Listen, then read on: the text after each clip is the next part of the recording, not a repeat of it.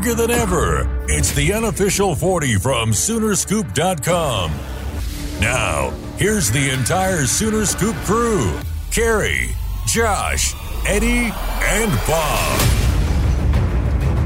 All right, it is the unofficial 40 podcast from Soonerscoop.com where we have uh, are split it up again this week uh, because we're here on a Wednesday evening where the Sooners have just clinched their trip into the College uh, World Series Championship Series.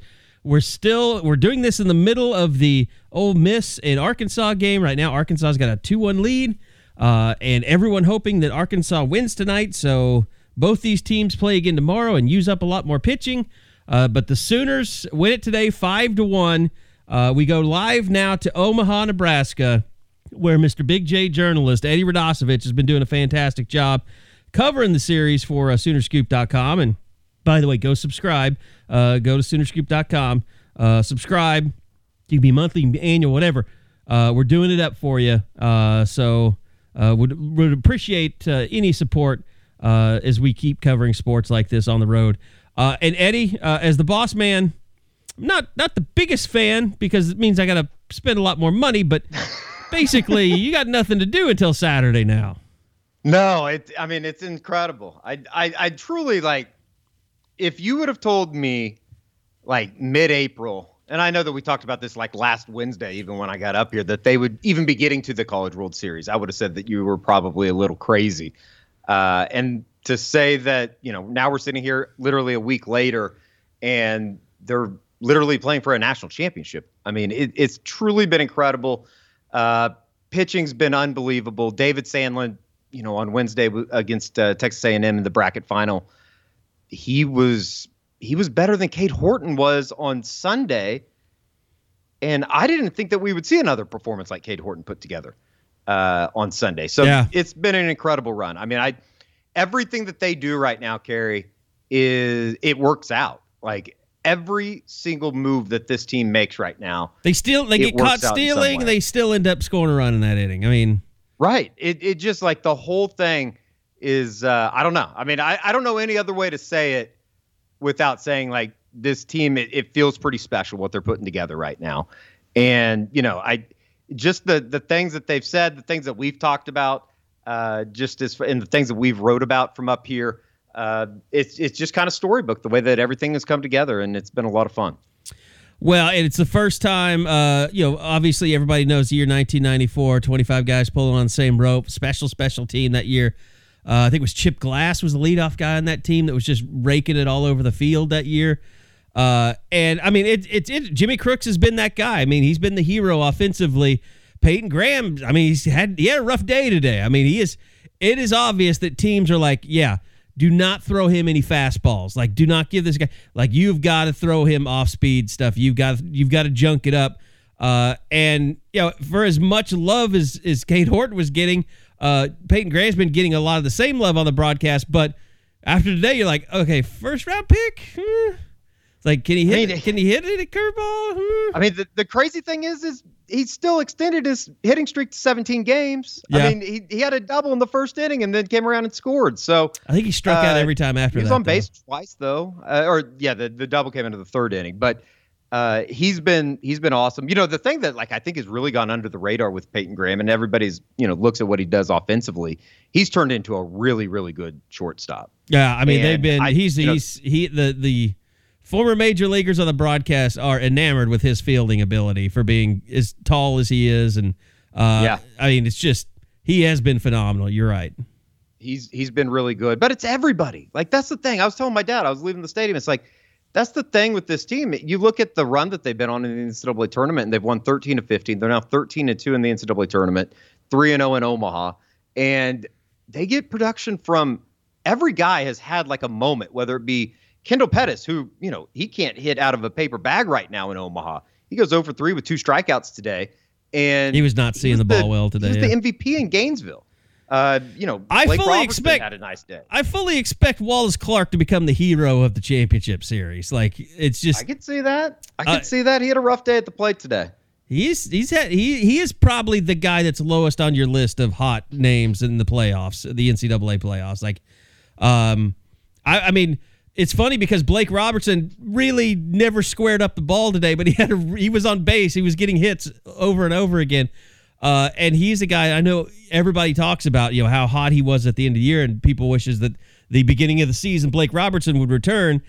And yeah. you know he, he's just been that like Tredaway's been so hot and Graham's been so hot and uh, even Spikerman's you know done some really good things, but I mean, Peyton Graham came in today hitting 625 in the uh, Men's College World Series. It's insane. The it's just it's been a while since he's just really laid in. It seems like it's been a while since he's just really had that you know sweet swing, perfect connection launch. Uh, I mean, he, everybody has pitched around him. Yeah. Yeah, a bunch of singles, and he's still, but he's still getting on base. He's finding ways to get on base. He's had three walks. I think uh, he's up to four walks now uh, here in Omaha it's just it, it, it's incredible. But you know, we talk about all the offense, uh, and rightfully so. But the reason why Oklahoma's playing in the championship series is because of the pitching and yeah, because of the it's been fantastic pitching, particularly as far as Jake Bennett, Cade Horton, and then obviously David Sandlin, who today, who you know, I, I think anybody, uh, you know, we we kind of wrote about it in like the preview coming into this morning. Uh, he wasn't good in, in Blacksburg he was okay in Florida. Like I said this morning, like if he could give you six innings, five hits, three earned runs is what he gave up in uh, Gainesville. You can live with that. Like, oh, you can win a baseball game if he gives you that. And he goes out today and just was he was dominant. That's a, that's as good as I've seen David Sandlin pitch this year. Well, and the fa- and the fact is he had to be because Texas A and M uh, they brought in their their ace out of the bullpen, and he was fantastic. Yeah, the college guy's good. Uh, I mean, he was just no one could get a read on his slider, uh, and he was just he was he's just one of those guys. He was just it's not like he was he was overpowering people, but he was just slinging it past people. It's like nobody could really get a gauge of what his ball was doing coming across the plate. It was just is one of those guys that you're just like, man, that's a that's a freaking crafty lefty. I just don't get it, but he's it, it looks like he's really kind of uh, deceptive as far as the way that he comes across his, delivery, his body yeah. a little bit. Mm-hmm. I don't know. It's it. I could see that being tough to pick up, but yeah, I mean, it, it was just it was incredible. They like the fact that they're in the championship series and Chaz Martinez, Carter Campbell, Carson Atwood, Ben Abram haven't they haven't stepped onto the mound yet.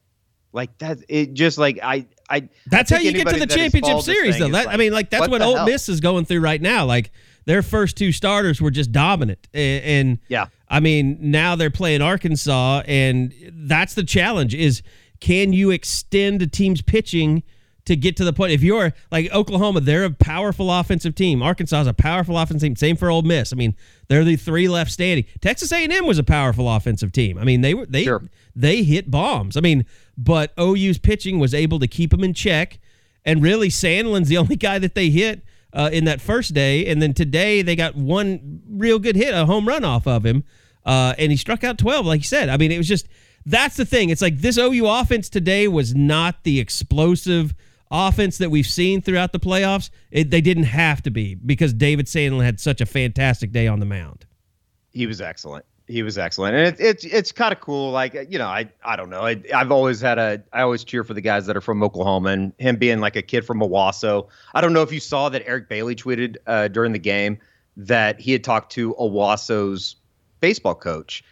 Uh, I think it was this past week. He didn't even make the Owasso uh, varsity team until his senior yeah, season. Now, yeah, they talked about like that, that speaks to like how great the Owasso baseball. Oh yeah, I mean is. that's I think, the like, thing. Owasso's been really good. Won state championships. Like they they've been really good. Like right, but it at the same time it talk it speaks to you know I think a little bit of the development that you know David went through, obviously under Skip uh, here over the course of the season, and just for him to get uh, you know his ability to bounce back from what was a rough outing on Friday uh, you know, it, it kind of goes back to that thing like all the buttons that they're pushing right now uh, end up being correct. And, you know, Skip's talked about it on Friday. He wanted to get Sandlin out there to kind of ease the butterflies. And with an eight run lead, they were able to do that. They were able to get away with it.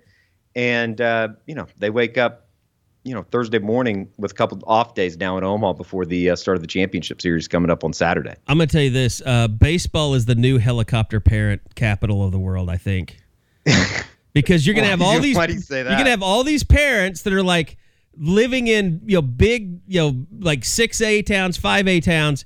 like they're gonna move all their kids to like uh Tuttle or something, so their kids can have starting spots and stuff. Because I think like, they might be already doing that. no, that's that, I'm saying that because this is happening. I know a family that like I don't want to say any names or what town because I don't want to make it sound like I'm you know ripping on anybody, but this is already happening. But like David Sandlin's story is like every parent loves hearing that story because it makes you believe that your son is just being overlooked and he really does have to. Now, he's throwing 95 miles an hour. I mean, there, a lot Right. of parents, your kids don't throw 95 miles. If your kid's not breaking 85, like this is not your story. I'm sorry. I mean, I don't know what David Sandlin was throwing when he's a junior in high school, but I have to believe he was in the 80s. I would imagine. So I don't. I don't know what. I can ask him tomorrow. I. It's just like yeah, the ask whole him thing- tomorrow. Like, the ask him. Just, I just want to know what kind of pitcher he was as a junior. Like, did he think he was, you know, getting Oh, I'll ask screwed? him. I'll, I'll ask him if he was shitty. I, he'll tell me. yeah. It. It just like it's all come together. Uh, Trevin Michael again today. Like you know, I don't think that you have to worry about anything when Oh he comes into the God! game. I mean, he's he's automatic all of a sudden. he's been incredible, and like his his attitude about things. I don't know. He like he might be the best soundbite on the team, and we just don't talk to him very often. I, I don't do think you think that he's gotten? shit. Do you think he's gotten cockier since the Virginia Tech thing? Oh, 100%. Or at least at least we see it more. Maybe that be, might be a little bit Yeah. of it too, but We see I- I that think he's that they're he has a belief like in that. himself. Yeah. Well, I mean, that's what happens when you're. I mean, this team has a. I mean, I've been on baseball teams that we made runs. Like, I mean, it's not at this level. So, but like all of a sudden, you go, you play in the conference tournament, and you find your, and, and you were like fourth. Like we had one year, we were like fourth or fifth. We got to the conference tournament. Everybody got hot. It was like people that hadn't been doing anything all year were suddenly hitting bombs, and you're like, oh, that's why that guy has a scholarship. Like stuff just starts happening, and you don't understand why it happens. Uh, and I think that's why you see Skip Johnson. You know, Skip is just like, it's almost like I don't want to mess with this. Like, I just, I just No, I want think there's a everybody. lot of that. I just want everybody to go out there, be loose, play baseball because you don't always know why this happens, and you know that you can do things to screw it up. So it, it really, Oh, on a baseball team, like you talk about coaching decisions and this and this and that. I mean, you're talking about going to the plate and battling a pitcher and seeing pitches uh, and fouling off balls, getting up in the count, getting down. Like you can't plan out exactly everything that happens in a baseball game that leads to someone having success at the plate. Just like you can't, like no one could have. There was no sports psychologist. No one could have seen what David Sandlin would have done after he gave up that bomb of a home run into left field. And instead of wilting, you that was the key point of the entire game. He comes. I think he strikes out two after that, uh, with After a couple on run? base. Was that? I'm trying to remember how that inning played out. after the sixth inning, right after, the home run. inning home after run? he gave up the home run. Right. yeah, he goes. He just he'd locked fly it out down. To, uh, fly out to Pedersen left, the ground ball to Robertson at third, where he took it unassisted, and then he struck out uh, the Troy Claunch kid. Uh, I think on a two-two slider, maybe. Yeah. uh, and that was his 12th strikeout of the game, or the, uh, his 11th strikeout of the game, which was a new career high. And then he was like right at 90. And at that point, I I, I tweeted something. I was like, and I put it on the board uh, in the game thread. Like he's at 90.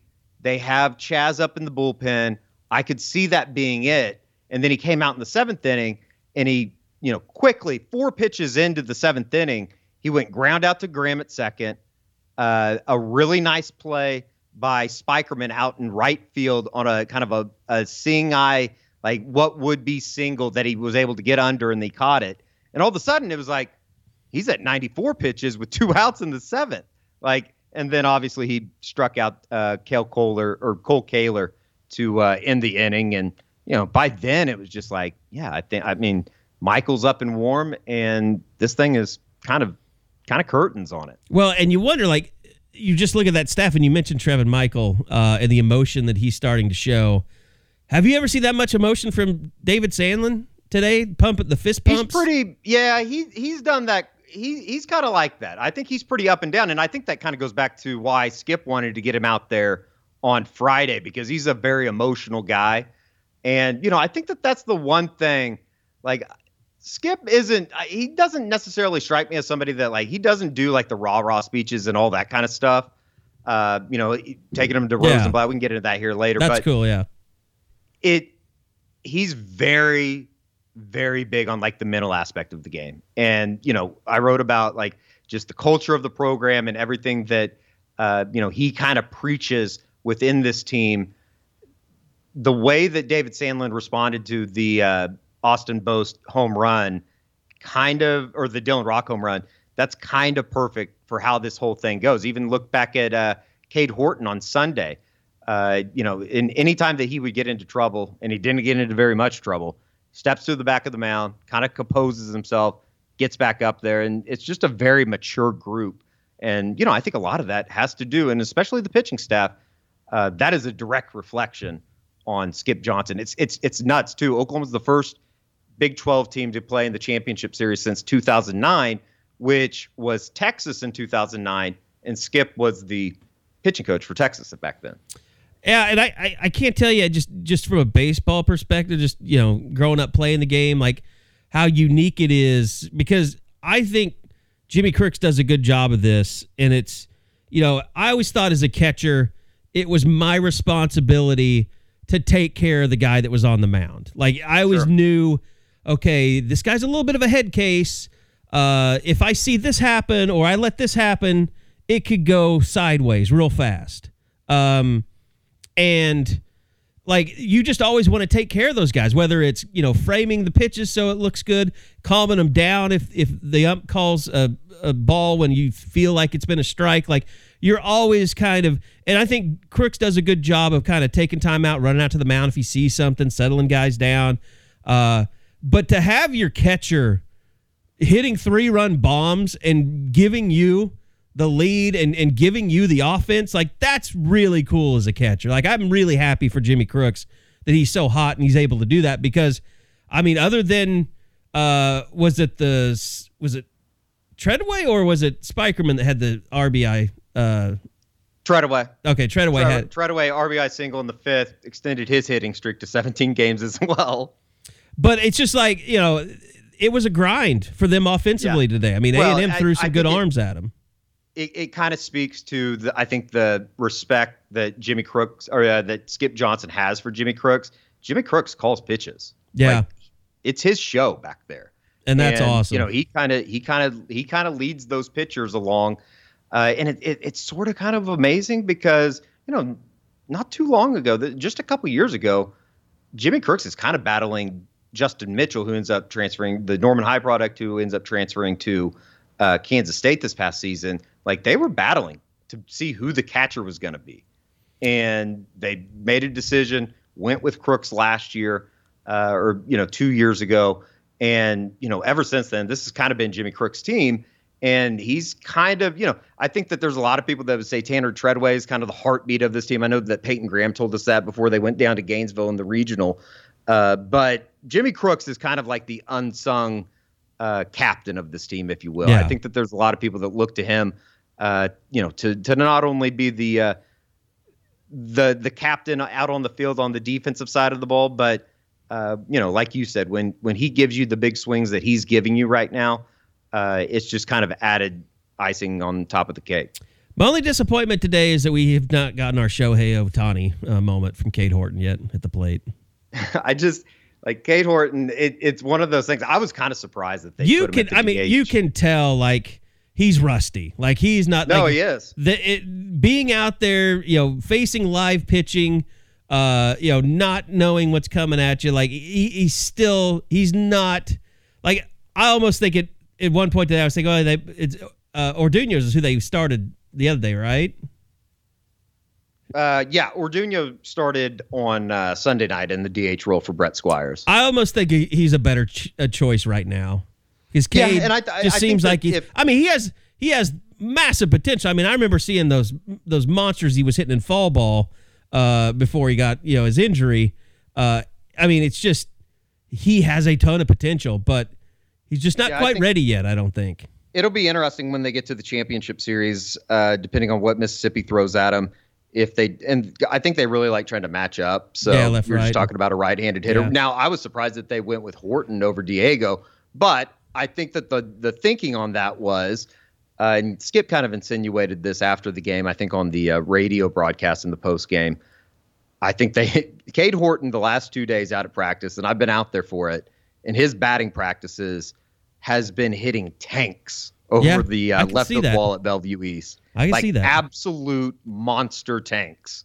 I mean, he is a monster. The potential is definitely there. I mean, and maybe maybe something sparks. I mean, that always you know that that can happen on this stage. Sure. And I think they were just kind of hoping that he runs into one. But at the same time, I think everybody in that dugout is kind of thinking the same thing like, please don't get hit. if you're going to get out, just run down the base pass gingerly. Like, don't do anything that is going to jeopardize a possible next start on the mound because he's that good uh, with an arm. You know, like the the most interesting thing with Cade Horton here over the next couple weeks. This is like a very uncomfortable conversation to have. I was talking to Toby about it. It he's going to have to basically decide. I mean, he's moved up in the uh, the MLB pipeline top two rounds. He's going to have to basically decide: Do I want to go now? Which he's coming off Tommy John surgery, so I don't know what the decision there is going to be. Or do you want to come to back to college, refine your skills with Skip, be one of the best Friday night starters in the entire college baseball, and you could be a top 10 pick in 2023. Like that's his decision. And I don't know like what the scouts tell you. I don't know what an agent would tell you. Oh, I, I probably know what an agent would tell you, but like I don't know what the smart decision is going to be because he's going to have that decision in front of him. He's going to have, are you, do you want to go take the millions now? Or do you kind of want to bet on yourself, bet on your arm coming off Tommy John, come back, work with Skip for another year, and you could legitimately probably be a top 10 pick in the 2023 in a, in, uh, Major League Draft. Are you are you telling me right now that you want me to put together an NIL deal for Cade Horton? Get that sleeve filled in. Yeah, we, we, he might need to get another sleeve on the other arm. Well, he's got to get the he's got to get the one he's got now filled in a little bit more. I mean, it's not a complete All the way back sleeve yet. Yeah, Yeah. I don't know. Maybe he wants No, to John Mayer it and go color, you know, like Japanese style. I mean, he can do anything he wants. Uh, he's going to have an opportunity on uh, Sunday afternoon uh, in game two to really kind of put his stamp on this thing. I mean, he probably already has in a way. But, you know, and, and that's the other thing about getting it done today in the fashion that they did. Uh, it's all set up now. I mean, Jake Bennett's going to start game one on Saturday night. Cade Horton's going to start game two on uh, Sunday afternoon and then you worry about Monday when you get there. I liked your notebook yesterday. Uh, you you pointed out that you know when a team gets knocked out, they take their flag and they fly it at half mast. Yeah. Uh, that's really cool. Like I didn't It's know that they did that. I'm just. I, well, mean, I, I it's mean, not it's not an official like it's it's part of like the merch area. So I don't think it's like the NCAA doesn't have somebody going out and doing that. That'd be cool if they did though. So uh, here's my thing: you're in Omaha. Do you have any thoughts on a a natty per patty type situation? Like, have you put any thought into it? Is it just been you've coming up? You're coming up blank? Because I mean, we all know how important really that was to the about it. softball run. I know. I haven't really thought about it. And I full disclosure, I I don't know. because I I like doing that stuff when I'm not around the people, so I don't Yeah. have to like ever really see anybody. You know, you you like being a joker when you know you don't have to be in the middle of like asking questions Right. at press conferences and stuff. exactly right. That's that's exactly So right. you have shame, is what you're saying. uh You do feel Somewhat. shame. somewhat some so, a little bit of shame but not too much I, I it's a good thing I haven't shown you any of your T-shirt designs because your head would get really big. I can't get any much bigger Uh, that that that is one of the since since Josh wouldn't let me go. I mean, ruining my dream of ever covering an OU championship at Omaha. Probably never happen again in my lifetime. Who knows? Thanks, Josh. I, I mean maybe they'll just go back to back We may have Josh and I may have just we if they win a national championship, Josh and I may might have problems being business partners moving forward. it's crazy man I, I i truly like and still am in a little bit of awe as far as what they've been able to do up here i i i told eric collier the uh, sid for baseball like i i thought that they would maybe win a game I just didn't really know what to expect on this stage because I knew that like the other teams up here are really, really good. And I would still even say like the two most talented teams are probably playing right now in Ole Miss and Arkansas. I, but, Eddie, there's nobody in their heart of hearts that could have said, "Oh, they're definitely going to Blacksburg and winning that super regional." Like they were, no, they I, were a team. I just didn't that, know what how good the ACC was. Like that was my only holdup. Yeah. and you saw the numbers that they threw up there.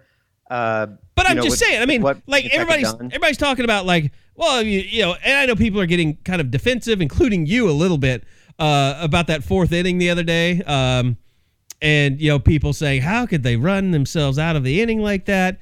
Uh, and it became, well, that's what they do all year. If you watch this team, you oh, know. yeah, no. Uh, but it it's. But it's. it's but here's the thing. Things. Here's the thing. It was bad base running. I I can admit that. The team that they have been all year, like this is the best version of them. Like oh, yeah, they, have sure. been building to this. Sure. Like No, so, it's like 100%. it's like you're yes, you followed the team all year, and you deserve to be recognized for being a diehard fan. But even you didn't know it would be this good. Like, and now that it's gotten this good, it's fine. Like, just everybody's gonna enjoy it. I mean, there are gonna be anybody. there are gonna be people caravanning up to the up to Omaha this weekend. I mean, Oh yeah. I, I, I don't think that anybody thought it was going to be this good for this long. Like it's been high level elite baseball for a month now. Like, and you could even extend it into two months. I mean, Kerry, they haven't, they haven't, they have not, not won two games on a weekend since April 10th. was it like seven It's- straight weeks or something like that? It's June 22nd. And I know that these games haven't been played on a weekend, but they haven't lost a weekend since April 10th. I mean, it's it's insane. Well, it, like goes back to it goes back and eleven or something. to Jake Bennett to, Co- to Cody Horton to uh, um why do I want to say Cody Horton? Cade Horton. Uh and It's like David a Sandlin what you saw today. Cody Thomas. yeah exactly. No, it's it's truly like what they and the done, bat stayed hot. I mean that's that's the other thing.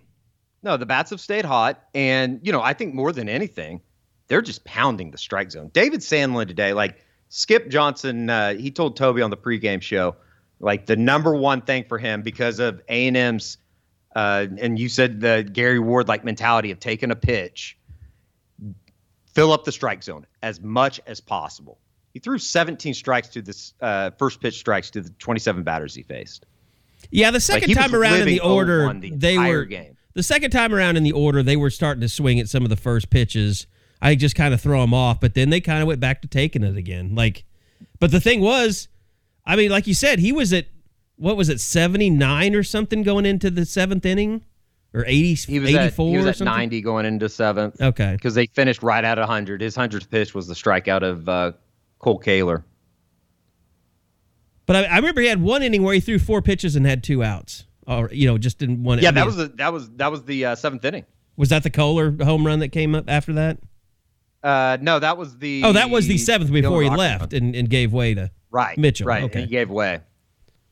It was it was it was truly like a a very very special uh, performance. I mean, I I I, I don't need, know any other way to say it. I think David Sandlin would probably tell you that. I don't know. He might be a little crazy. He, do you see like the video shots? Somebody uh, sent me video shots of him like talking to himself on the mound and stuff. uh no I didn't see that no He's like just mouthing to himself like, "One more, come on," and like, "One more, mother," you know. yeah It, it just like it's like this guy was he was he was locked in today. I mean, you just do what you got to do when you're out there on the mound and you're throwing it like Oh that. sure, It was just crazy. I mean, it was No doubt. And there was there was And- one point in the game where they got a little too uh a little too curveball happy and he got away from from throwing strike from throwing uh fastballs and something happened. Like I don't know, maybe Skip said something to to Crooks, but it's like all of a sudden he found the fastball again and he started throwing it by people. It's I, I think it's just kind of one of those deals like you know what that lineup is, and when you start facing them the second time around, you're like, this stuff's probably not good enough against everybody in this lineup because they can jack it around. And and what he you know what he found out I think was just my stuff is still good. Like my my fastball is still good. I'm still able to throw it past these guys because his curveball was so good. Uh, they never really got a beat on his fastball. I don't know how you felt, but I, the the turning point in the entire game was fourth inning. I mean, you go back and he walks the leadoff hitter, he gives up the single, and all of a sudden it's first and second, no outs, and you're thinking, okay, it's only four to nothing. And then he struck out the side. Really right? get back into this, and then he strike. Yeah, he comes back and strikes out the side. Yeah, that was amazing. Uh, starting with the Troy Claunch kid, who I think is a really, really good baseball player. Like he's a great catcher. Won a national championship with Oregon State. Transferred down to join Schlossnagle at A and M this past year, and uh, he strikes him out. Strikes out the uh, Brett Minnich kid, who was having a really good College World Series, and Jordan Thompson, who hit the three-run homer on Friday off Jake Bennett. And you know, I think after that, it was kind of one of those moments of you just adverted, you just got out of a big situation. You're up four to nothing, and you're going into the bottom of the fourth. And it, it seemed like everybody kind of breathed easy after that. It was like after that, it was kind of the downhill slide. Yeah, I mean, I mean, and then you get some insurance run. You get an insurance run there. Yep. They hit the home run, and you're like, okay, well now you don't really have to worry unless they get two people on base, and then maybe you change pitchers, and they never let it get to that point. I mean, there was there was that- that's the crazy thing. there It's was like, basically an entire day of A and M. I mean, a little threat here and there, but for the most part, they couldn't even get on base. No, after the Dylan Rock home run in the uh, sixth inning, uh, he's the first batter in the sixth inning. They get a solo shot immediately. It's five one. I think they turned a they they, didn't have turned a they didn't double have play. hit until the top of the ninth. They turned a double play at one point. Um, Yeah, they- the double play got him out of the eighth inning. Okay. uh, that was after Trevin Michael came in. He gives up. He walks the guy with one out after the great Spikerman play out in right field. Walks the guy. Two or three pitches later, six four three. Peyton Graham rolls it up, and they're out of the inning. And after that is like the game's over. Like they're not going to score four runs off Michael in the ninth. and it, I mean, the other thing about the- watching the World Series is you you just can't you can't screw up at all. Like, you know, Yeah. OU they get caught for a stolen base, and then uh, uh, OU they throw the they th- the second baseman has just a ground ball out, throws it to first base, and the first baseman doesn't catch it. And then I believe It that was the inning where Tredaway knocked in the the insurance run. Uh, that was well. No, Graham scored on. Uh, Graham had the double after Spikerman led off the inning in the uh, third inning. Spikerman leads off the inning with Gets the caught uh, stealing. single to Yeah, left. then he has- gets caught has double. stealing. Graham doubles. Robertson hits the lazy ground ball over to second, and the uh, first baseman drops it, Right. and that got uh, Graham around. So he scored on the uh, air. Oh, did he score on the air? Okay. Yeah. Yeah, that's. I mean, that was just. It's crazy because he was I mean, already at second. He gets the third, and then you know the ball rolls away, and he scores from uh, from third. Like, and that's the thing is like you you go back and you look at what Oklahoma has done every time that somebody does make an error against them in the They NCAA tournament. pay. Yeah. I bet they've scored at least 90 percent of the time. Maybe that's probably too high. I bet they've scored seventy five percent of the time. It's You impressive. can't give them no, you can't, screw up against them. any any little opening. And you know, I, I think if you go back and you look at really good teams and teams that have won the College World Series or teams that would have won just championships in general, any sport, they take advantage of those opportunities. I mean, look at the OU softball team. Anytime that they had an opening, Yeah. they would make a team pay with like nine runs. Yeah, I don't remember watching an OU baseball team uh, where I was like, if someone walked, I was like, well, you're in trouble now. Like, Yeah. you never, especially early in the inning. Like, if you walk a leadoff guy for OU, you're you're screwed most of the time. Yeah. It's it's it's just it it truly like it I don't want to say it doesn't make sense because I think that like kind of takes away from like what they've put together. But I mean this this team it's a talented team. Don't get me wrong. Very talented. But you don't look at it and you go like I don't know. I at least for me like I don't look at this team as like an Arkansas or an Ole Miss that I feel like is just supremely talented. I mean they've they've obviously brought in some really nice pieces. They were Blake saying Robertson that was very highly rated out of high school. they were saying that uh, all, Ar- all these guys have taken like weird routes. yeah, they were saying that Arkansas they have the three highest launch uh, trajectories of anybody in the World Series. Like three I mean, different Arkansas players and Ole Miss both spent time as number one team in the country this year. Yeah. And and the the Ole Miss story is fascinating just for that aspect. They were the number one team in the country, and then they ended up being the last team to get into the tournament. And like Oklahoma, didn't play a, a home game in the NCAA tournament. And all of a sudden, you look up, they haven't lost a game in the NCAA tournament. Now they're getting beat two one right now in the seventh, but uh, still, like all these teams are are very very good. And you know, I think that it's kind of like we talked about last week, Carey, when I got up here. It's like everybody wanted to know like what the direction of the program was uh, because of the move to the SEC here in a few years, and this kind of solidifies everything. It, it, I think it kind of calms everybody down. Obviously, you're playing for a national championship, but I think like every long term, I think every feels good. every sport is more prepared to go to the SEC except for football. like baseball's Yeah. prepared, softball's definitely Sure. prepared.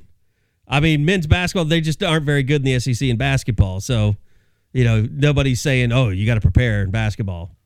Uh, but like football is like that's the only school that you you worry like are they prepared to go to the SEC? And not like play Kentucky and Missouri, but to beat Georgia or Alabama.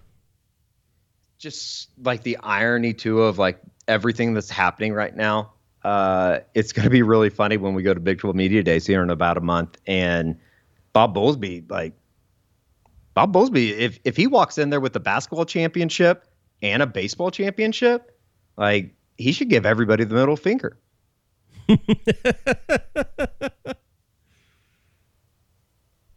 I'll say this. I by the way, we should also uh, mention uh, big news for OU Stadium that came out today. Yeah, Uh, I don't well, and that was know. just big news in general. Yeah, just huge. And you know, you kind of put this out there when they when they was when it was determined that they were headed to Omaha. Oh, you kind of reintroduced like, hey, you know, we're building a new baseball stadium. Like it was kind of a reintroduction of something they'd already done. I know some people were like, well, didn't they already announce this? Yeah, but it was just an opportunity to, for them to remind people, like, hey, uh, we're building a new. We, we've got the softball taken care of. We're get, we're doing baseball too, and uh, you might want to support this program right now because Sure, uh, look at they're uh, not going to be turning down checks. I'd put it that way. no, but I I don't know who Brian Kimry, Brian and Kim Kimry, uh, from Bartlesville, my birthplace. Uh, they made a, a, a they had already made a million dollar donation. Uh, they'd already contributed 1.1 million. Now they decided to increase that to 3.1 million. Uh, and like the Loves when they did the softball stadium, they are issuing a challenge to donors. They said they will match every other donation dollar for dollar up to an additional two million. So essentially, this is a That's- five a one million flex.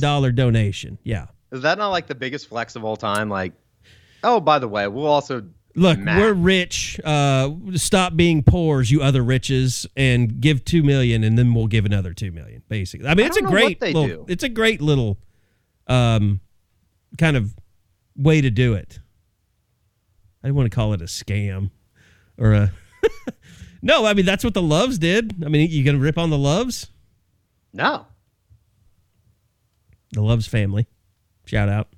Um but no, I mean that's that's big. That's huge. So, I mean, if someone matches so they're up to 7.1 million if somebody else comes up with the 2 million. So, No, it looks good. I and I and it's cool I'm how they pretty if you sure, haven't like, seen the plans, it's cool how they're kind of redoing the entry into the stadium to make it more Mm-hmm. you're coming in through home plate.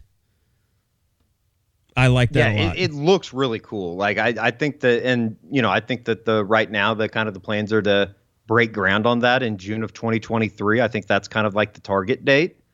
Uh, you know, I, I at the end of the day, it's like OU baseball's kind of been nickled and dimed by OU. I, Yeah. I feel like, and you know, I listen. Like obviously, the the results haven't been where they needed to be over the last couple years, but But we I- all I know, that- Eddie, like we all know, like, you know, whether it was salary or whatever. I mean, the Sunny thing, the way it ended, it was basically him uh, at the time it seemed like it was Sunny kind of trying to negotiate, and it ended up Yeah. not costing him his his job, but he had to take another job because OU wasn't willing to commit to the things that he wanted. Uh, and you're right; it's always seemed like baseball has gotten like, you know, they've made some upgrades here and there, but it's like if nobody's there, you could go up and push that press box around. Like it's not, it's it's not all that It's you know. literally been the same thing since I was in school. Yes. I mean, it, it literally. Now, it's been the same press box over at the football stadium, but they've obviously had a little bit more success. Well, and they've done a lot for you know, you know. I think Sunny's deal was he just wanted like better training facilities, batting cages, and stuff like that, Yeah. uh, and couldn't get that. So, like, this is a thirty million dollar project. Uh, I mean, I certainly don't expect to throw it out there like someone listening to the unofficial forty is going to go out and give ten million dollars. I mean, I'm sure those Sure. people listen that have that money, but it's not like we're it's our job to be the Sooner Club. Uh, but I mean, thirty million dollars. I mean, just like look what I, I can't remember what the the uh, Griffin family uh, center cost, but I mean, whatever that was, that made a huge difference. Just a training facility attached onto something that a lot of people want to see bulldozed.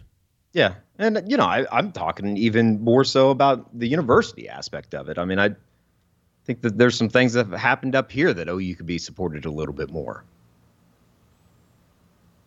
Hmm. And want to you want to uh, I mean, I, Dig I've heard that each that? team. I've, I've heard that each team got $150 per diem per day. It's like an NCAA rule Yeah. the players do, uh huh. and I've heard the p- OU baseball players haven't gotten that from the university. Wow. That's Which I, I like in a in a Sucky. certain respect, like I kind of think is pathetic. yeah. If that that's they haven't really going on, that's athletes like that. that's terrible. If that's really going on. Hmm. I mean, I don't want to make a big deal about it, but it just like they're playing for a national championship. Yeah, Joe, you got to fix that. That's crazy. So, uh, okay, so what happens now? OU moves on. They play Saturday. Yep. Uh, they will await to find out who wins the other side of the bracket. Right now, is it still two one? I don't have the T. I can't. I don't have a yeah. TV in here. Still two one. Arkansas threatening to get a little bit of an insurance run. Uh, it looks like maybe a review out at second, but Which that's uh, what you yeah. want. If you're an OU fan, that's what you, you want. Arkansas to win tonight. oh, let them play. use up 25 innings pitching. Arkansas winning. yeah, and then play use up as tomorrow. much pitching as possible. And I think I think if they have to play tomorrow, I think Ole Miss is going with their ace. Oh, they're they're pitching uh, DeLucia again tomorrow. I think so. I mean, I, I I don't know for sure, but it seems like that that's what they were insinuating on the broadcast. And he's been really good. That'd be a huge break for Oklahoma if that could uh, that could be the case. I yeah, it's it's And anybody that they play though, it's like if you get what you just got out of Jake Bennett and David Sandlin and Cade Horton or Cade Horton, but you just Jake have to Bennett get two. You just need you just need Bennett and Horton to redo Right. what they did. right. I mean, the numbers that they've put up in the College World Series, they've the Oklahoma pitching staff as a whole has struck out 34 and walked six. By the, The- way, um, the starters in back-to-back performances with Sandlin and uh, Horton have struck out 23 and walked four or walked three. No, walked two. They each walked one each. Cade Horton and David Sandlin against Notre Dame and A&M. by the way, um, I hope that Message Board Geniuses doesn't go and comb through certain threads on the Crimson Corner. I mean, here's the thing. They were never thinking about pitching Jake Bennett today. Like he threw a bullpen yesterday. Yeah, I saw in Skip- uh, preparation yeah. in case they needed to throw him on on Thursday. So like th- this idea that they should have thrown Jake Bennett, it it's like a non-starter with me. It was never it was never thought about.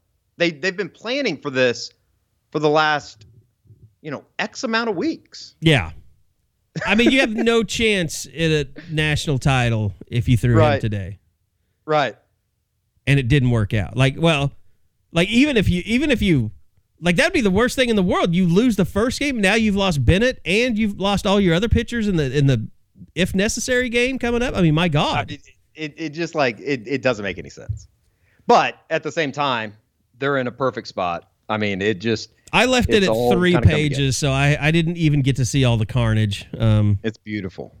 It's it's great interneting is what it is. It's it's. I think we high-level may have lost a member based on their own opinion, on their own hot take. Because I I think I would probably leave the site if that happened to me. or at least change his name. Definitely, I'll change. Don't leave the site. We still want your money. Just let it, we'll change your name. Put them in uh, scoop witness protection. Well, yeah, we, we we'll start scoop witness protection for everyone that has awful takes on sports that they don't follow year round. When they want to come hard, and it in uh, it's what's what's the old Dave Chappelle skit? Uh, what? the uh, one? uh, when keeping it real goes wrong. Oh yeah. That's one of my favorite things of all time. Uh, next to the wrap it up. Um, but yeah, when keeping it real goes wrong, that's one of my favorite comedy skits of all time. Pretty good. Uh, yeah, I mean, we'll start a witness protection program for all of those of you that are so embarrassed by your hot take that you just want to disappear. It's happened to all that. of us. I've I been like that. I've been freezing cold taked before on Twitter. Oh, I think it's like a sign of It's not uh, a- sign of honor. It's not a pleasant experience. Well, when you're in the take industry, that's you just what- have to kind of take it and just know, like, yeah, I effed up. Yeah, that's part of the Whatever uh, that's, you. That's part whatever of the you're gonna say, experience. yeah, whatever you're gonna say to me, I deserve it. I'm gonna take it like a man, and I'll move on. Just So- a little bit of a schedule here for the rest of the week. Yeah, Uh, Thursday, tomorrow, they'll have. I, I would imagine they're going to get out. I think Skip doesn't want them basically just like laying around the hotel all day, so they'll get out and probably have a small little batting practice workout. maybe uh, some bologna sandwiches. East. On Friday, the day before the championship series, they're actually having like a media day. So they'll practice again over at uh, the Schwab. They'll go out and do their thing, uh, like actually out on the field. They'll practice on the field. They'll go through batting practice on the field, and then they actually have a media session uh, Friday afternoon. So that's kind of what to look forward to here over the next couple days from Omaha, and then obviously game one of the uh, championship series coming up on Saturday. If I gave you just like a bag of gas station sandwiches to hand out on media day, would you do it To who? to the players who aren't getting their per diem? Well, I mean, hopefully, hopefully, hopefully the right has been wronged, and hopefully I'm wrong about that. But we'll see. Just like hand out fruit, you know. Hey guys, I heard about your per diem. They can come over to the uh, boardroom and eat with me, the blue collar boardroom. See, I mean, stop making it out like we're not giving you decent accommodations. All right. It's not. It's not you guys. It's not you guys at all. This is an NCAA thing, and it's not that bad. That's I say the- lovingly. I've I've I've come to love this place. I was telling Max Olson earlier. It's like he's like, well, sometimes the rooms open up in like the downtown area. And I was like, dude, I'm not moving. This is this is my home. Trust me, I've been looking for you. This Uh, is my this is my place. I'm, I don't want to move. the this is where I prices want to be. come down, but they're still ridiculous. The no, th- this is where I want to be. roughing it. It- It's not even roughing it. It's just, you know, I, It's I just think a. it- it's it- just a. it's one of these things, Carey. We you take care such great care of us when we do travel and we go to Marriott's and stuff like that. This is this is a culture building experience. This is a character building experience, and I appreciate it. This is like going out. This is like being on an episode of Bear Grylls if you're in the media. But it is like it, it's fun in a way because everybody's here. Like all the media Yeah. people are here, so it's not like I'm. Because they all got a bunch of cheap myself. bastard bosses like me. They're like, I can get that rate. Okay. Oh no, it's. I mean, it's it, and it's really not that bad. I mean, it, I I'm making it out to be a lot worse than it actually is. Uh, I mean, When- it's, if it's I ever if I if I wake up with a bug on my face or something, that's when I'll make the call. okay. Hopefully that good. doesn't happen. I don't th- I don't think we're anywhere close to that. I've seen some roaches There's in the office. So there- hmm, There's a be prepared for restaurant across the uh, street from us that I'm gonna maybe go try out tonight when we get done here. It's called the Spearmint Rhino. I've never seen them, but I'm gonna try it out. Isn't there like a Perkins right across the street or something? No, that was They're the. literally no, there is a Perkins. Okay. How'd you know that? I think I saw that in the photos when I was booking the trip. No, there is. And uh, Lee Benson and I went over there one night and got dinner. Uh, Saturday night we went over there and uh, had a nice little Did you ask the hostess? meal. Did you it have was to- actually Did it you was awesome. did you ask the hostess if Tiger Woods has ever come in? Uh, no, I don't think that Tiger Woods has probably frequented this one. But if you show your uh, your room key, you get a discount. So I might be back over there tonight. Perkins is not the worst place in the world. Perkins was good. Yeah, it's like uh, for those. It's kind of like a. It's like an upscale Denny's. This kind of how. Yeah, it's kind of like it's kind of like a poor man's Charleston's and upscale Denny's. By the way, uh, yeah. my buddy runs the Charleston's in Omaha, and he has invited you for a fine meal anytime you want. Yeah, I think we're gonna we might try to get over there. I the one place that I like we have to go, and it might be tomorrow night, is uh, the Drover, the steak place with the uh, whiskey steaks. Like that's the place that everybody talks about when you go to Omaha. You go to the Drover. Mm-hmm. Uh, Toby and Eric and those guys went on to Monday night. Said it was amazing. So I I'm going over there within the next 48 hours before the series starts. I'll pay for that just because you haven't stayed in the usual uh what's the word? That's like it? I always tell you. I'm if I'm traveling, I'm gonna have to eat anyways, so I, will pay for it. It's no big deal. Oh my god, We're good. Don't tell Josh that. Uh, so um, yeah, no, but I, I hope you get out and, and, are able to kind of enjoy some things and just relax a little bit because it's. It, I mean, you've been doing some really good Big J journalism. I'm proud of you. Well, I appreciate it. It's been uh, fun. It's been fun. Every once in a while, I look down at these hands and I'm like, I, I can still do this maybe. So you, I mean, you've impressed me. I'm, I'm not gonna lie. It's been. I don't want to praise you too much because you still have a championship series to, right? You know, cover. Right. And if they win, I don't want to like just say f it and then don't answer calls and just go out with all my buddies. So, by the I'm way, gonna under, I'm gonna really be under the gun this weekend. By the way, I do have something that'll make you feel better uh, if you are down about the uh, boardroom. Uh, speaking of boardroom, uh, because of OU's historic run, and by the way, Dead Soxy, really big on the Ole Miss scenes uh, t- as well. So if it's an Ole Miss OU national champion, that's going to be a Dead Sox, two of their biggest uh, collections, Oklahoma and Ole Miss. It's going to be a face off. So they're very excited for the fans for both schools. And they're extending their 35% off uh, with the promo code SCOOP. So, uh, I, you know, they're just saying baseball team's hot. We want you to get these while they're hot.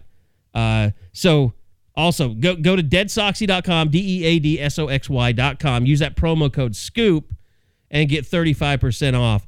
Uh, the retro socks are out there now. Uh, the Maker Bayfields, the the wagon wheels. I mean, all of them. Uh, they're they're really great.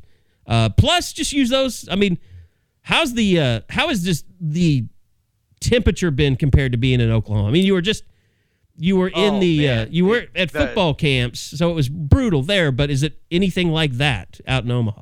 The last couple days it was. I mean, over the weekend they were the heat index was getting into like 105, 110. You it had to was, feel like the Oklahoma winds followed you there. Yeah, over the last two days everything's kind of calmed down. Like today was really really nice. Yesterday was pretty nice. Uh, there's a cold front moving in tomorrow, I think. Uh, slight chance of rain Friday afternoon, Friday evening, but by the weekend it's supposed to be beautiful. I mean, by like Sunday night, it's supposed to be like low 80s. Now, did you go over? And the reason I was asking, you know, brought that up just because you know you want to get the no shows, especially for weeks like this. I you probably don't have enough dead soxy socks to make it through. You might have uh, all 11 days or whatever you're going to be there. Oh, I brought I brought the entire no show collection from the Radosevich household. I think, and tomorrow is going to be kind of fun because are you going to have to do I'm laundry? Do a little, I'm gonna do a little laundry up here tomorrow. I, I think I kind of have to. I've had to do that before. That I had to do that before. Uh, and I, I do. They do have a laundry room and stuff for you. So. No, they do, it, and yeah. it, it's actually pretty nice. Like Lee's used it already, so I'm gonna. Yeah, I saw Lee tweeting that he'd only packed for five days. There. That is really weird when you have to do laundry when you're on covering sports. You know what's crazy? Last night we're coming back from the stadium, ate at a uh, place called the Mat. It's like a mattress factory that they turned into a restaurant. It's right behind right field. Mm-hmm. And uh, we're walking in, and this guy like stops me. He's like, "You're Eddie," and I was like, "Yeah, yeah." And he listened, big U40 listener, and uh, he wasn't even here for the game. He coming down from uh, South Dakota. He was talking at like a uh, a uh, Native American. Uh, I, I don't want to say reservation, but like they're having some type of meeting up there. Mm-hmm. And he's like, "Yeah, I'm coming down from Sioux Falls. Had to stay in Omaha tonight, and uh, headed back out on the road tomorrow. So it was kind of cool. So what's the? Uh, h- how do you like the stadium? It's awesome. It's I- I've kind of described it as it's like ONEOK and Tulsa, but a bigger, more professional ballpark, if you will. It's really nice, but it doesn't have that like overbearing professional feel. Like I think the attendance, uh, the, the uh, stadium holds like twenty five thousand. Yes. Uh huh. but it's Doesn't it's feel never like like, that. too big. I don't, know, I don't know how to explain it. It's a perfect size for what this venue is. Yeah. And OU's been on a they've had a little bit of a bad draw because they've played all the afternoon games. At night, it gets packed. Like it's it's at 25,000 strong. Like Sunday night, it was I think the official attendance was like 24/9 somewhere around there. Yeah. That Uh, first elimination game was it wasn't too bad. that first elimination game was pretty bare. I remember seeing on TV. Yeah. And it's just hard for somebody to like drop their things and come to a you know national semifinal at one o'clock, but that's probably more on the NCAA than it is anybody else. All right, uh, we are going to uh, bring Josh on. Uh, it is Wednesday night, and uh, Josh is going to be joining me uh, tomorrow morning um, to finish off the pod. But uh, live from Omaha, Eddie Radosevich, Sooners moving on. They win win it five to one today over Texas A and M. Will face either Arkansas or Ole Miss in the championship series, where it's three games, and first to win two is your national champion. OU's never been in a championship series like this before uh, since they've moved to this format. So it should be very exciting. I mean, a lot of you guys that watch softball are, you know, used to this stuff, but this is going to be really cool.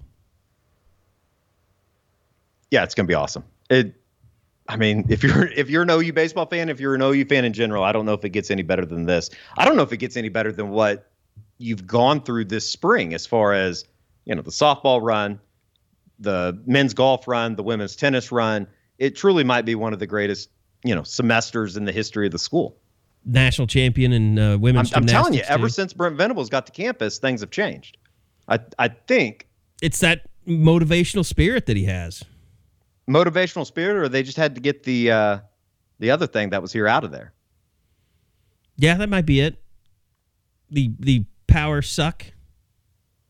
Whatever it was, it was bad juju. I know that. I think I called that one. Anyway, um No, it's uh been great coverage. Go to Soonerscoop.com, subscribe. Also go to Soonerscoopstore.com uh and uh, check out our selection of hats. I did drop I want to clear out all of our um not that I don't love you Isaiah, but I'm trying to clear off all of our inventory to the Isaiah Thomas collection. Uh, we got started late, and then Lincoln screwed us, so we we had more than what you know we we if it were reg, any other regular circumstance. I know we those would have been out the door by now, but I just want to get them out the door. I met with our screen printers. I'm ready to start our uh, Sooner Scoop uh, t-shirt collection and our U40 t-shirt collection. Our Soonerscoop.com hats will be coming. So I got a lot more inventory coming in. So here's what I'm doing. Seven ninety nine for the Isaiah Thomas t-shirts, fourteen ninety nine for the hoodies. That's below cost on both, but I just want to get them out the door, and Isaiah's going to get that money. So uh, whatever I sell, it's just going to go straight to him and the new baby. You know, get buy, buy lots of diapers and stuff for that. Being a, a a late round pick in the NFL draft, he's not rich yet, so he could use your support. So let's get those things out the door. I want to clear out the office. Seven ninety nine for the t-shirts, fourteen ninety nine for the uh, hoodies, and I'll get those mailed out to you as soon as you guys get your orders in. Uh, so thank you very much for all the, the support you've given us through Soonerscoopstore.com, and go get that out of the office so we can start bringing new stuff in that you guys are going to love. So Eddie, appreciate it. We will Absolutely. We'll see what we do uh, the rest of the way. We might do something, uh, maybe a little post game action or something like that Yeah, we can do that. if that. we get a chance. Uh, and uh, but no, it's I I hate spending the money, but I'm glad that you're getting to experience this. I wish I was getting to experience it with you.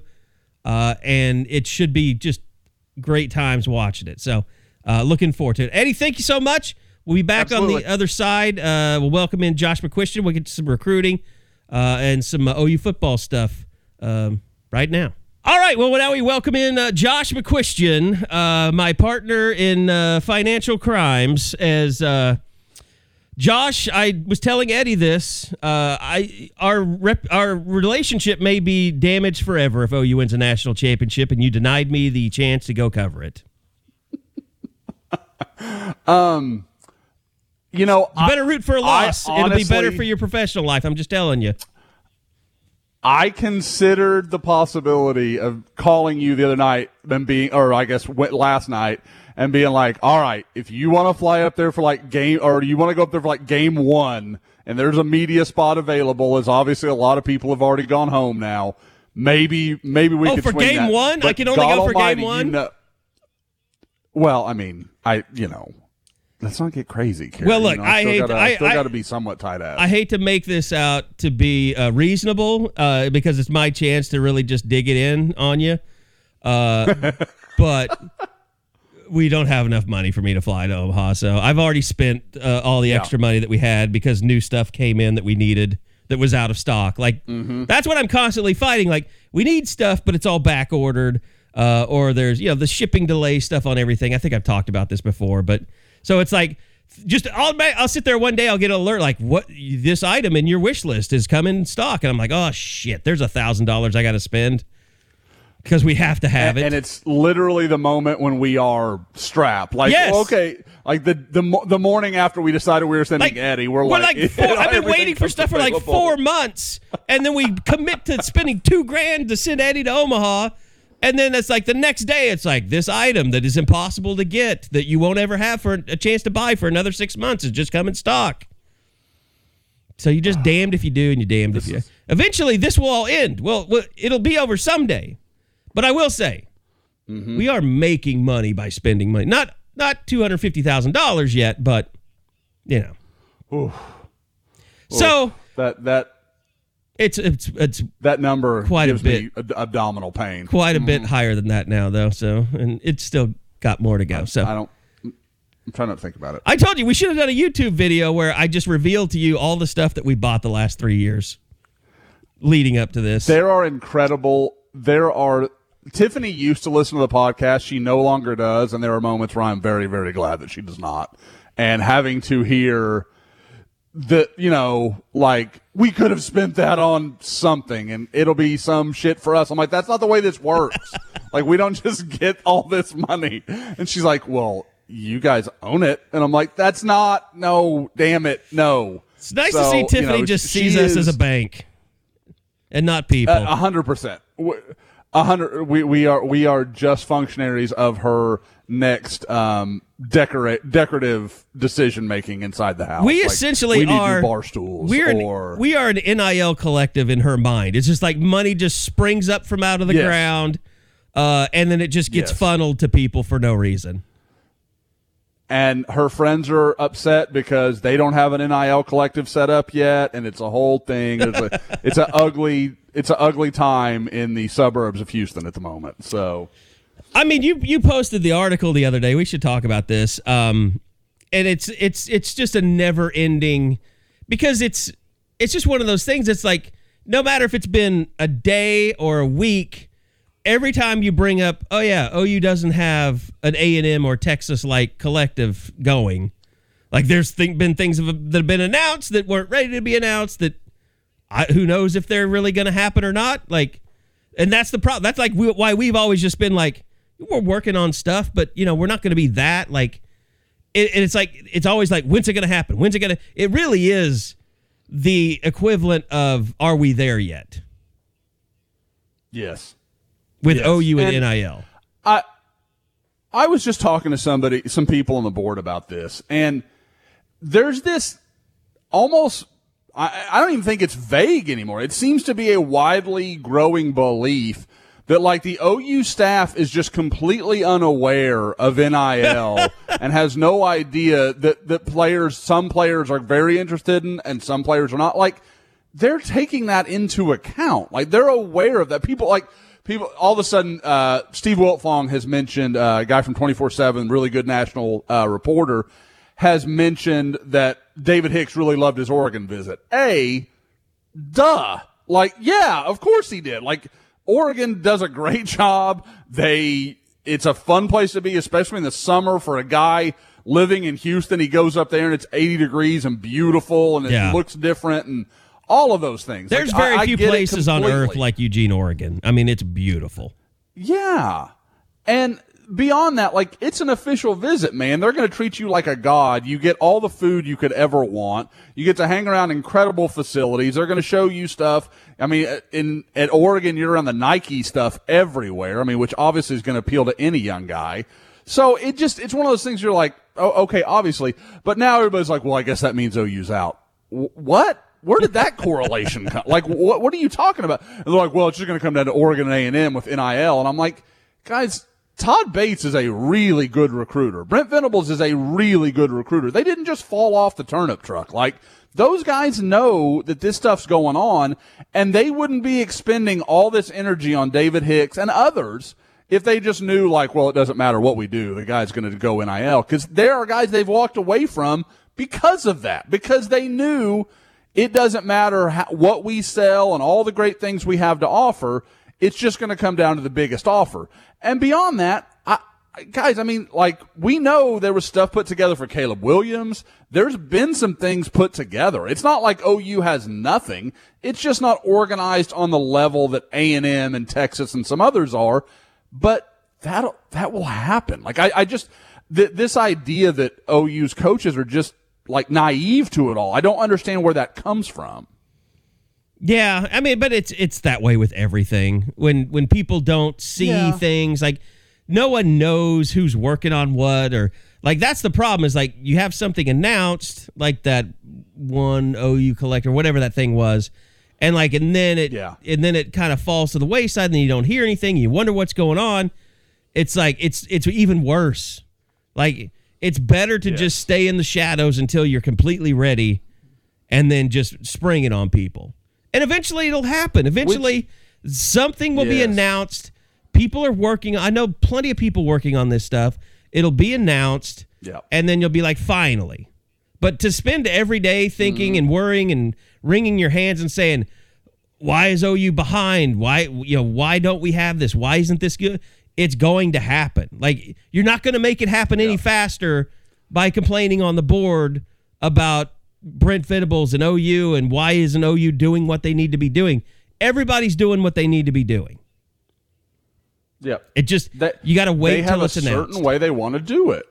It's it's not. and like I mean, yeah, it's not like OU is. there, there's is- a reason A and M rushed at it. It was A and M's opportunity. Yeah. Like that, they saw it, and that was their window, and that's cool, man. Like I don't fault them. Good, good on them. They've clearly had a lot of success with it, but they had to. OU does not have to to do well. Now to stay on the level they're used to, yeah, I totally agree. It's gonna have to happen, and it will.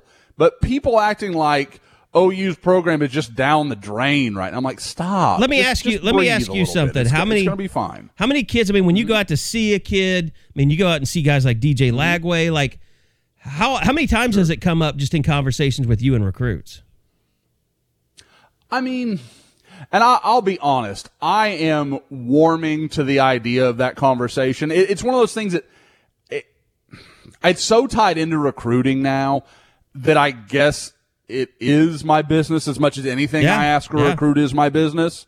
But at the same time, it's one of the like It's talking it's like about other people's facilities. I mean, money. is yeah, just, but it's yes. it's like facilities. It's like you you at you don't feel bad asking a kid like, well, you know, like when OU 100%. before the South End Zone was built. You know, I'm sure it came up. You know, well, their facilities are really nice at A and M compared to OU's. Like that was just part of the recruiting Mm-hmm. process to to help you gather information on what is going to how is this kid really feeling about Oklahoma? Uh, are, are there some things that other schools are doing uh, that is that that are are giving them an edge over Oklahoma? And NIL now has just become a part of that conversation. I think. A hundred percent. And it's again, I, I think it's just one of those things like in my mind, like, you know, and Oklahoma boy, like just ta- like you don't talk about other people's money. Like you just don't do that. and so it's hard for my, no, yeah. I mean, and I, I Yeah. admit it. Like it's, yeah, it's just part of my programming. Like I admit it, but I, at the same time, I'm like, it's part of the game. Like, and it is, and these kids are making decisions. And, you know, you referenced the article that Adam, Adam Friedman came out with earlier this week. And one guy came out and said, it's not really something that's big on my list.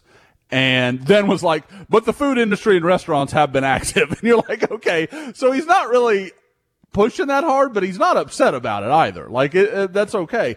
And uh, that was one of eight guys he spoke to off the record, kind of asking what the offers have looked like. And one guy, you know, talked about hundreds of, you know, I think, uh, $200,000 over the span of four years. I, and, and honestly, care like I was listening, uh, to another podcast today and some, and the host said something along those lines, like, this is gonna normalize. Like there's gonna Yeah. become basically a market. Like th- this, you know, we think this guy is a three year starter at outside linebacker. He's worth X per four years. And it's gonna be almost like NFL free agency. Like they're just gonna be, okay, maybe that one team's really willing to overpay for this because they think they're a receiver away from a national championship or whatever. You know, but I, I don't think the eight million dollar Nico Iamaleava, who I mean, we don't know that that's him, quote unquote. I was gonna say, that's uh, kind at of- Tennessee. Taboo I for mean, you to do that. You know, come on. You're gonna get I- kicked out of we the. know- we know what it is. You're gonna get cr- kicked out of the recruiting publisher pool. Oh, I know. I, I love how everybody like just has to play dumb about it. I'm like, that story broke within a, like 48 hours of him committing. Yeah, we, we, we couldn't couldn't guess who that was. And like, it's like I get if the kid again, I get if the kid doesn't want to publicize it, but I, we don't have to play stupid either. Like, I mean, it it is what it is, and that's fine. Like that's that's cool. But I I've said it over and over again. I just don't see the market sustaining that. I I don't think It's not sustainable, no. realistic. And if yeah. And like it's it's splashy right now and everybody's excited about it and all that sort of stuff.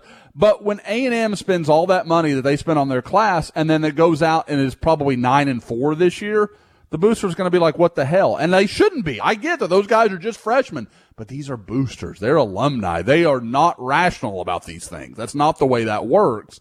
And so there will be a lessening. Like it, it will just happen because you just people act like this money goes in there and then it's just there forever. No, you've got to refill the coffers over and over and over again. And I don't think people are going to do that for a wildly risky investment. It, it it's very strange. I mean, just thinking about it in terms of you know how we do it, because it's like with anything. Like for example, here's a little inside baseball. Like we have a new sponsor coming on board, uh, and I, I would assume probably next week we'll talk about it. It's it's a cool sponsor. Excited to have them. Uh, you know, Dead Soxy's been a sponsor for a long time, but we just haven't really taken on sponsors because we've been doing so much stuff. And I've been like, look, I don't want to take you on as a sponsor because I can't really make sure that you're taken care of the way you need to until until I get the office done, until I get everything built. Like then it's like it's kind of like with interns. Like I I mentioned, like you know we'll be doing intern stuff, and I have all these people beating down my door, uh, and you kind of learn a lot about people. Uh, and I'll tell you about that in a minute. But uh, so people will send me, hey, Yes, that I, needs to be shared. I want to intern. Like, and I'm like, yeah, I, I appreciate that. Um, let me get back to you because, uh, yeah, we got to get everything built first, and we're close to being done to at least having a workable studio uh, that that we can produce stuff out of. Uh, but until I get to that point, until I know how everything's set up, you know how our audio network is, our video network, um, you know what we're going to need for uh, producers or operators and you know sound guys, video guys, camera operators, all that stuff. Like I have to make a list. Like right now, all my my punch lists are, uh, okay, order this, test this. Uh, I'm trying to. Uh, I wish I had my list in front of me. I'd just go down it for you. Uh, but it's all these little things I'm trying to check. Like th- this week, it was go to the screen printer and uh, get your well, first it was finish, redo your logo in Adobe Illustrator, then take it to the screen printer, then order the new hats, get your t-shirt line started. Uh, so like things like that. Like I'm going down these punch lists, and some of us with equipment, like uh, get the movers to move your main workstation to the office. Like that's where I all my time is. It's not hiring interns. So uh, and it's not bringing on new advertisers and we can br- we could bring on more advertisers but i just don't have the time yet to handle that. And I could bring on advertisers, but they'd be like, you know, you never call us back. You suck. We don't want to advertise anymore. Uh, so I'd, I'd, I'd rather kind of just keep everyone at bay than take more on than I'm capable of handling. So, uh, like, I'm getting all these things about interns, and trust me, I leave my DMs open and I welcome any anything. But sometimes just know, like, if I don't answer you back, it's because that's not high on my list of priorities, and I have to I have to get stuff done, or else you know I'm just wasting time and spinning wheels. So this one kid says, "Hey, I'm at this one school. I want to transfer to OU. I want to be an intern for you." And I six days later, I hadn't answered, and he sent me back th- something just saying, "Awesome, thanks." Like, screw you for not answering me. And I just thought, like, wow, there's a kid I I can check off my list that's never going to work here. That that is that that's the best thing to ensure that no one is ever going to hire you. Like, don't Be a do smart that. ass, That yeah. is so. Like You just I- say, I- and don't get me wrong. Like, yes, you. Uh, hey, man, I know you're busy. I was just checking back in. Well, like, Exactly, that's how you There's a it. million ways to say that without being a snarky little bitch. and Like, several and several knock that people that I know are serious candidates to be interns. That's how they've handled it. Like I have guys that like, Mm-hmm. hey, I know you told me, you know, it might be until June or July till you're ready to do anything, but I just wanted to check in and see how things are going. And I'll send them a detailed list about, yeah, I've got, I- I'm here. This is where we are with everything. It's probably another month at least until I'm ready to consider this. Like that's the way to handle it. If if you're young and you want to get in this business, uh, be Yep, persistent. and mark it on your calendar. Yeah, be persistent. okay. Like in a month, I'm going to hit carry back. And Yep. Mm-hmm. don't be a dick. Like don't be don't make it out like you're more important, you know, than than I am or that me getting my studio built is. Like I'm sorry that I didn't hit you back within 6 days uh, for your request to come work for me without knowing anything about you or what type of skill level you have or if you're even competent at all. But uh, you know, You're an- saying awesome You're, thanks. you're an intern. Yeah. Yeah. You you may someday be the publisher of this site. May, maybe you do such great work that you just climb the ladder and Carey and I just We turn it over to the- you. all Yeah. that we've done to you. Yes. Maybe you're that, but you're starting as an intern and before we've even decided to pay you very little money, let's all just be honest about what an intern is. Before we've even done that, you're already giving us fucking headaches. No, I don't need you. Like, I, stop. Like that, that's, that's just crazy to me. Like I don't understand how anyone thinks that's a that's a sound way to operate. I mean, our new guy that we're getting ready to announce, it'll be the first first week or week and a half of Ju- of July, and we'll have uh, the announcement. It's all he's moved to Norman. Uh, he's leaving his fiance behind, uh, and uh, so it's I'm I'm Josh would be proud of me. I'm like, hey, take this time. You guys spend time together. I know it's going to be hard being away from people, so uh, you know he's got Fourth of July you over the next six months. yeah, we're, we're your life's going to be a living hell as soon as August gets here. So just take it easy. And plus, Josh won't be able to operate his equipment. He's going to drive you crazy. Sometimes his mic won't even be turned on. So you're going to have to. Your job is to deal with that. So I don't have to anymore. Like that. Yes. That in itself will be make him want to quit probably. Uh, but no, it's like it, he sends me stuff all the time, and we talk, and it's almost like he's worried that he's letting me down if he's not here by this date or that date. Like that's who I want to work for. Is people that actually are considerate and care and you know think about other people besides themselves.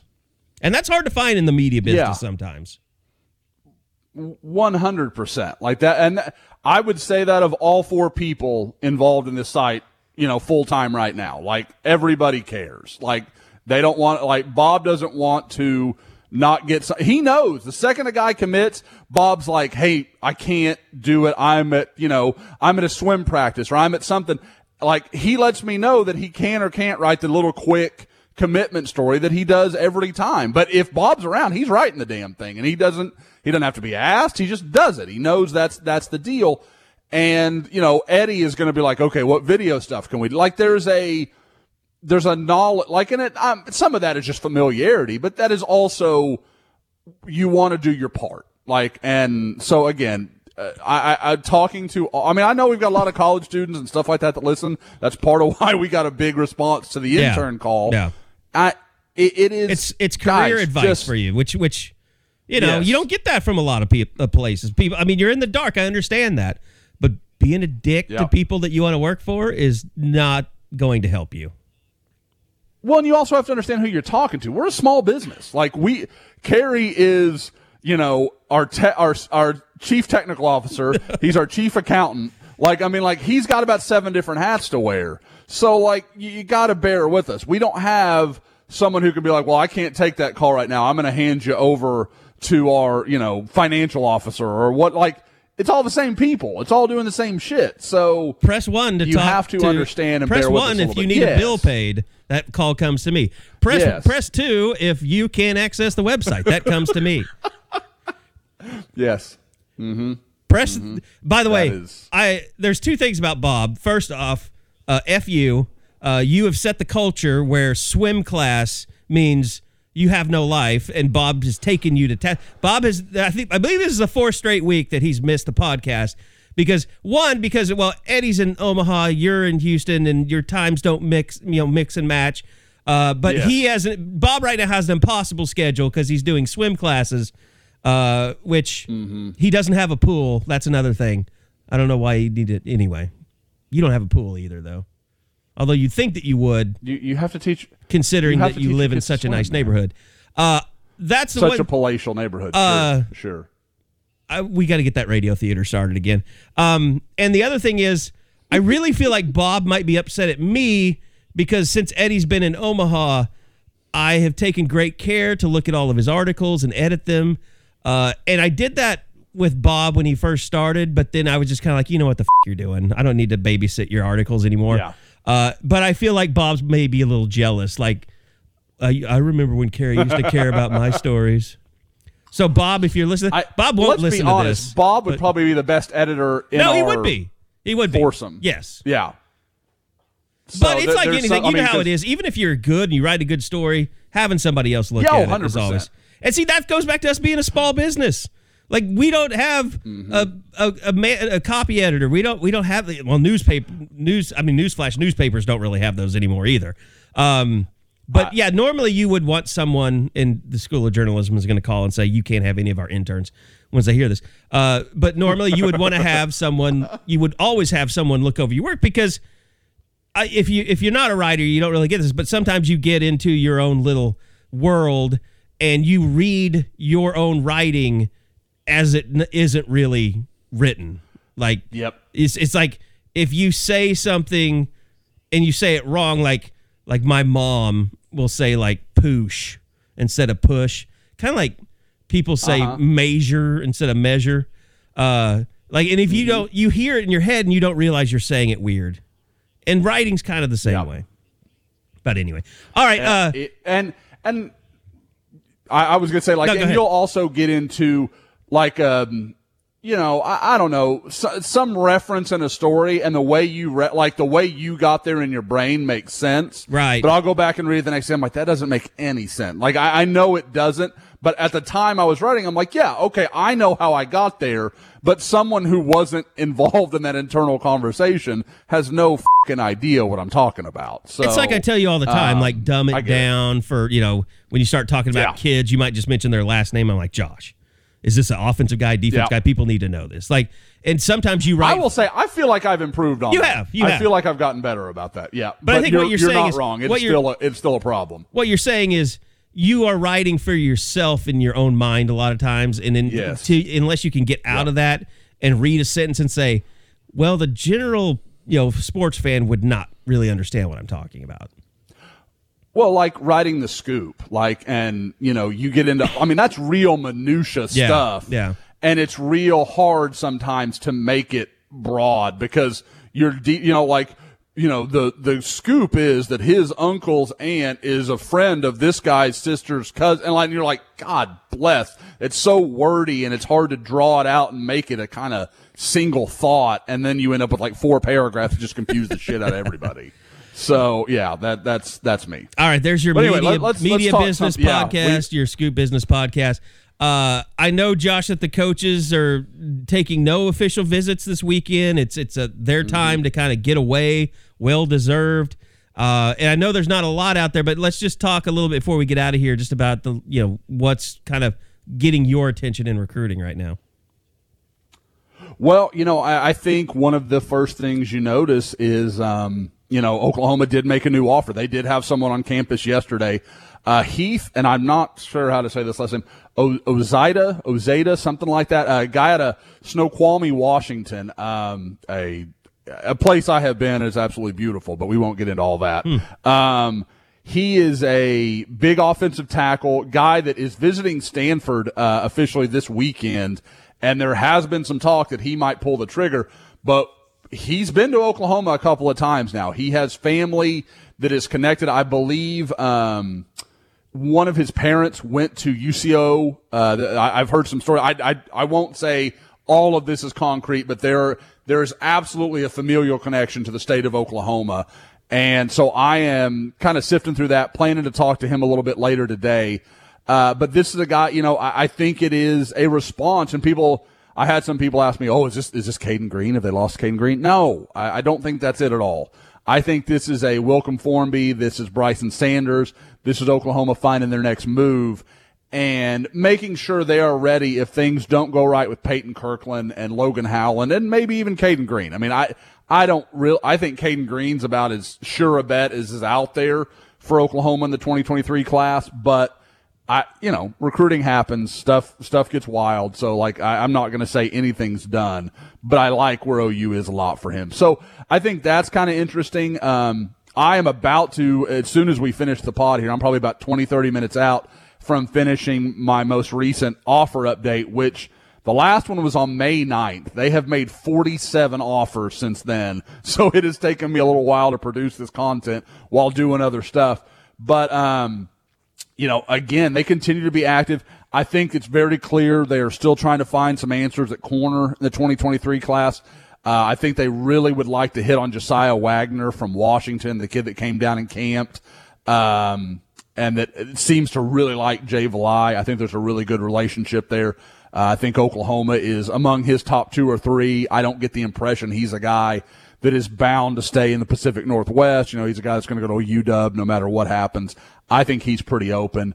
Uh, one of the interesting things last night was um, Derek LeBlanc, the big defensive lineman from Florida that Todd Bates and Brent Venables have been on almost from day one, put out something along the lines of "I'm going to commit pretty soon" and is trying to do, put an announcement together or something. I don't know how valid it is. I haven't talked to Derek yet. It happened, like I said, kind of middle of the night almost like did his sister get a hold of his phone is messing with him or something? Like it, it makes you wonder because it's real out of the blue. And he had already said he was going to delay it into the fall. And now you kind of wonder if maybe things are turning around. But I mean, Oklahoma's right there with him. I think it's OU and Florida probably is as the two primary that kind of battle for his commitment. So there are some interesting things, but like you said, now Oklahoma's about to head into this dead period until the end of July. A lot of guys, a lot of coaching, you know, staff around the country, not just OU. This is when they take their vacations. They go do stuff with their families. And so you're going to see a little bit of a lull here. Things will kind of calm down. But, um, I, I think as far as commitments, this is going to be one of the busiest months OU has. Like, I think you're going to see mm. a hmm. lot of activity uh, Cayden Green's going to announce on July 8th. You've got Peyton Kirkland going on July 23rd. Um, I a lot of other guys like Logan Howland. You're expecting a decision before too terribly long. Uh, you could really run down the list. There are a lot of guys. If, you know, if you said, I think right now OU, not I think they are currently at. Um, wow, having trouble pulling up so I can make sure and be uh, be certain, but they if you told me they were to double their commitments the next month, I wouldn't be shocked. Like I, think that's very high possible between now and August first. They're currently at seven. Um, I, I, I think a lot of activity is going to come in July and really, especially then as you get into September, because guys, really, you're seeing more and more guys wanting to be done by the start of their season with now that they can take the official visits in the spring and the summer and there's a lot more familiarity. They just want to be able to be high school kids again and play their season, chase state championships and all that stuff. Um, one last thing. I know I've kind of run on here, but this was something I, I'm finding this is a new trend I'm starting to see that I think is really interesting. We've talked for years and years about guys, you know, maybe being that last official visit's the way to go. You know, you get that last look. You're the last thing a kid's thinking about before he decides. And I still think if you're talking about in season and into December, I think that's the way to go. I still believe that. But if you're talking about guys who are going to decide in the summer, I am hearing more and more guys talk about the fatigue of all these visits in a one month span. Because when you talk about during the season, okay, I took my first official in September. I took my last official in early December. Well, that's, you're spreading it out over months and months. If you take four or five official visits in the month of June, Jesus. I, that's a lot. I mean, that's Yeah. a lot to deal with. Like Colton Vasek's taken a lot. Cayden Green was going to take all five. A few of those kind of dropped out. I, talking to some of these recruits and their parents, there's a lot of, man, there's just no downtime. We go on these visits and there's always somebody talking to you. And like, that's great and we respect it. But man, you get back and it's almost like you just want to not do anything and not talk to anyone for two days because it's all you've been doing. And, you know, especially when you get to a kid that's kind of naturally introverted, you know, kind of may, maybe is not the guy that needs to be on social media and it's going to be out in front of everybody all the time. I think it's a grind. And so there's a part of me that thinks maybe in the summers having that first official visit, especially like I said, if it's going to be a kid that runs the gauntlet in June and just tries to knock it all out and be done by the start of his season, I think that first visit might actually be the one because by the time they're at third, fourth, fifth visit, they're exhausted and they, they've seen it all. They've done it all. It's kind of, you know, just a pattern because nobody's doing things that are that different from one to the next. And obviously you want to connect with the coaches and that's going to matter. But I think having a kid that's open minded and excited about the visit may be as important as anything else. Very good. Um, I'm trying to think uh, there's any loose ends I'd I'd thought about, but I think he covered it all. So, all right, I I think that's gonna do it. Uh, looking forward to uh, like I said with Eddie, we'll figure out what we want to do pod wise uh, as they hit the championship series. Uh, but we do know that it's going to be well. We don't know who they're going to play still because Arkansas won last night. Uh, and uh, that's good for Oklahoma because that means Ole Miss and Arkansas have to keep using their pitchers, and uh, they'll be completely fresh for the championship series. So, um, Josh, I know you're into baseball. I'm sorry you missed out on the baseball talk, um, but you've been a, you've been a good no, sport I- I- throughout. like- yeah, I mean you're commenting as much as anybody The- in the war room. the the the schedule ha- has just not worked out for Eddie and I. But I, you know, like I said, it's it's been fun, man. It, it this is it was fun. What I think is so wild is, you know, there again, you know, and I know you has this whole the Davids thing, but they're just bashing people's brains right now. Like it's not like oh they snuck by in that one or they just got out of there. Like there was a there was a story I saw in the um I think it was in the, by I don't know if it was like the OU Sports Illustrated side or what it was, but it was something like OU escapes Notre Dame rally to win. I was like, rally? What what rally are we talking? Like, I mean, it was it wasn't like OU blew them out of the water, but I never felt like down the stretch, boy, OU's in real danger here. Like that didn't um, that that didn't really cross my mind. I thought maybe a little bit late in that last A and M game on uh, Wednesday, but I, I I just didn't get that feeling all. It was and it's certainly nothing like the Ole Miss Arkansas, uh, you know, final. I The guess end first last night. semifinal game. Yeah. yeah, That was that was insane. just. I mean, it looked like Arkansas was going to blow that. So I don't, I mean I I will say this, I think I think I would rather see OU play Ole Miss because Arkansas's bats are just ridiculous. Uh, it'll be interesting to see because I think Arkansas can pull this thing out. They're they're just that explosive offensively. And if you watch that that Stillwater series, I mean that was that was th- those dudes can hit, man. They're they're probably the one team I would say has been hotter than than OU with the bats during the regionals. I mean, really, it's OU's pitching has just been phenomenal. I mean, that's been the story. It's just been great. So, all right, uh, that that'll be a wild matchup. That offense against Oklahoma's pitching, if that's how it goes. this has been without a doubt the most baseball talk. Here's the bo- here's the bad thing for you, Josh. When Bob finally comes back to the pod, he's going to have a lot of basketball to talk about. A lot. I know. I, I, I, I can skip that week. I'm going to go to swim classes that week. I'm going to be out. So You'll get fake COVID that week.